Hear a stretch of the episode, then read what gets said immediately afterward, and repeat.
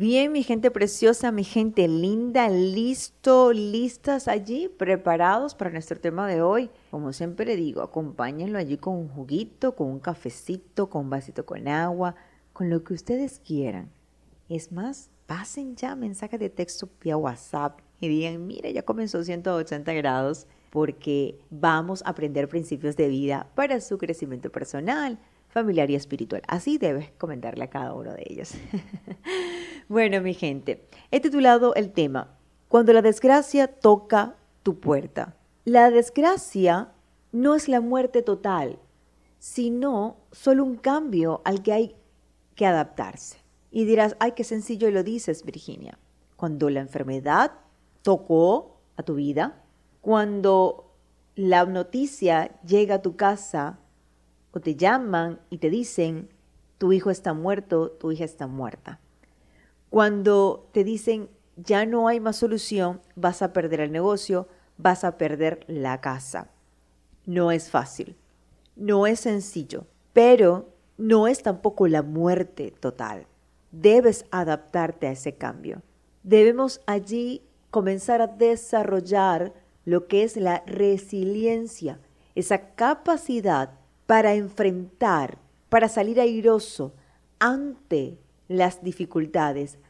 Entonces, en ese momento, cuando estamos desarrollando resiliencia, que no es fácil, debes tener en cuenta algo, que lo que estás viviendo será perfecto y será perfecto para transformar lo más profundo de tu ser, será perfecto para dar un giro a tu vida y comenzar algo nuevo en ti, para crecer. Creemos que no, ¿cómo esta dificultad me va a ayudar a crecer? Claro que sí. ¿Tú te has puesto a pensar que cuando pierdes a un ser querido, tú lo superas y puedes ayudar a otros? ¿Qué debo aprender en todo esto? Cuando llega una desgracia, es como para mí, después de la tormenta, va a llegar la calma, va a llegar la calma. La desgracia es tu tormenta en ese instante, pero recuerda que sí va a llegar la calma. No todo allí se quedó, no todo allí se terminó. La vida continúa, solo tenemos que desempolvarnos. Si hay que llorar, lloramos. Pero nunca quedarte allí estancado en la desgracia o en lo que viví. Y perpetuamos el dolor, perpetuamos la desgracia por el resto de nuestras vidas y culpamos a los demás, nos enojamos con Dios, peleamos con Dios, le decimos, eres injusto, eres malo, tú eres el culpable. No, no es la mejor actitud. Es decir, oye Dios, gracias aunque no entiendo. No te voy a preguntar el por qué, te voy a decir el para qué. Esa es la actitud correcta que cada uno de nosotros debemos asumir ante las desgracias ante esa enfermedad, ante esa pérdida de posesiones, ante la pérdida de ese ser querido. Yo sé que no es fácil, no, es duro, pero quiero que hoy en 180 grados puedas impregnar en tu corazón la fortaleza, la paz y entender que la vida es un regalo dado por Dios y que vas a tener que enfrentar las situaciones, las dificultades, pero siempre tomado de la mano de ese gran Padre Dios tan maravilloso. En el próximo segmento voy a darte las recomendaciones. En el caso de pérdida de posesiones, ¿qué podemos hacer? Dos recomendaciones claves, sencillas, básicas, pero creo que es la base para comenzar a dar pasos más grandes. Ahora, voy a darte dos recomendaciones en el caso de pérdida de posesiones. Para muchos es una desgracia. ¡Wow!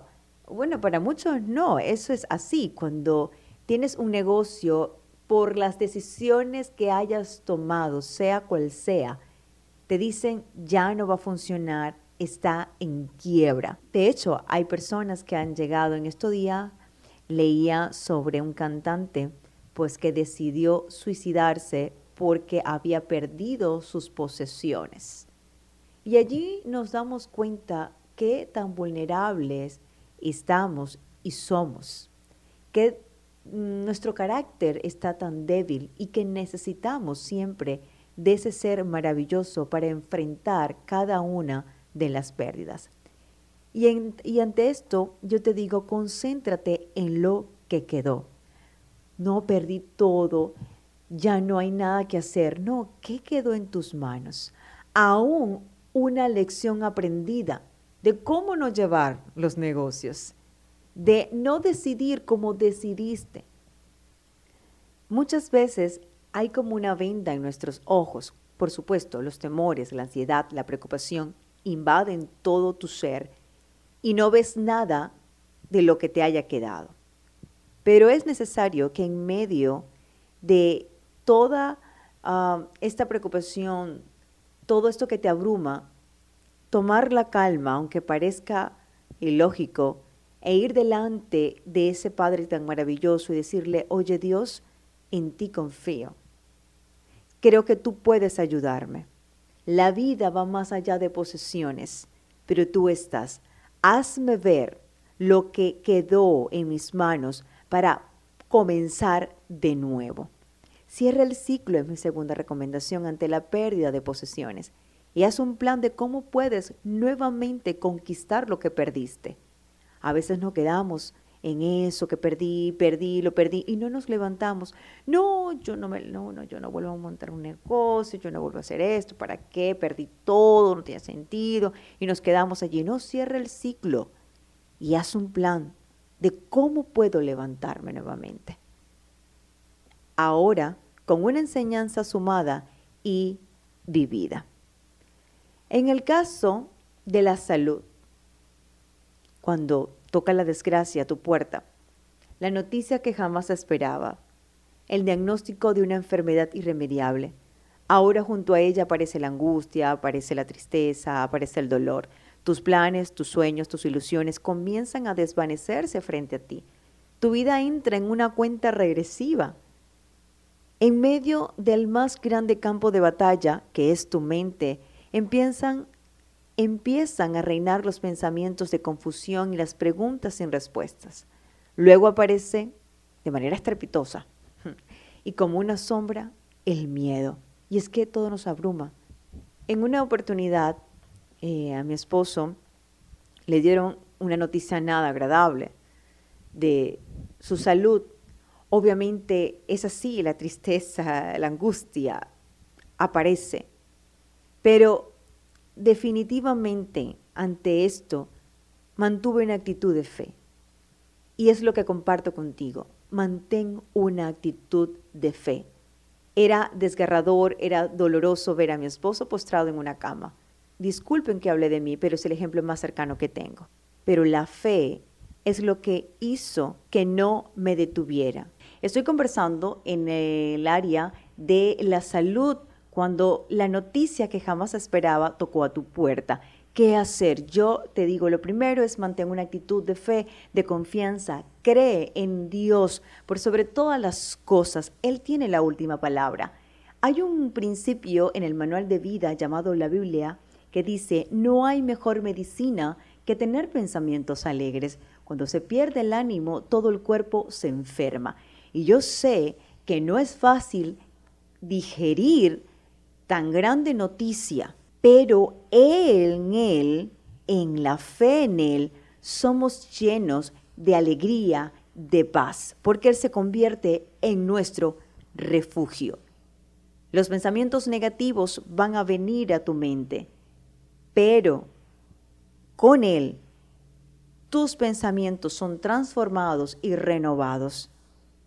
A veces creo que la enfermedad no termina de matar a alguien completamente, sino más bien toda esa tristeza, todo ese estado de ánimo lleno de dolor, es lo que va consumiendo cada una de sus vidas. Lo segundo ante esto es rodéate de personas optimistas, de personas que corran la carrera contigo en esta etapa de tu vida no te unas con personas que te tengan lástima. No te unas con personas que te digan, ay, yo conocí a alguien así, ¿sabes qué? Se murió. Ay, por Dios. No, únete a personas que también estén llenas de fe, de personas que también te inyecten ese gozo, esa paz de avanzar. Yo sé que no es fácil. Mira, y sobre todas las cosas en esta etapa, uno como que comienza a valorar más la vida, las cosas. Parecerá ilógico, pero disfruta aún esos seres queridos que están allí contigo. Es que la perspectiva de la vida cambia cuando te dan la noticia de una enfermedad.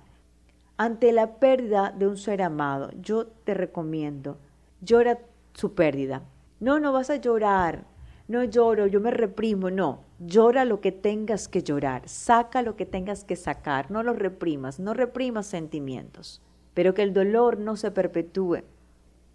Puedes estar herido, herida, molesto, molesta. No merecía que tu hijo o tu hija muriera de esa manera. Eso es cierto. Pero no culpes a Dios. Uno. Y dos. Más bien conéctate con Él y dile, dame las fuerzas para continuar en el trayecto de la vida. Porque te aseguro que quedan más hijos a tu lado, quedan otros seres queridos que también te aman.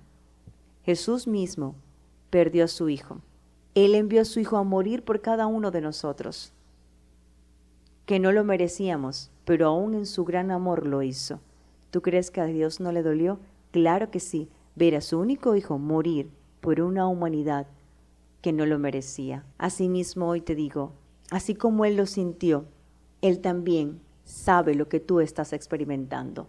Por eso hoy te dice, ven a mí, yo te quiero ayudar Ven a mí, yo estoy con los brazos abiertos para consolarte, para sostenerte, para mostrarte el rumbo que debe llevar tu vida.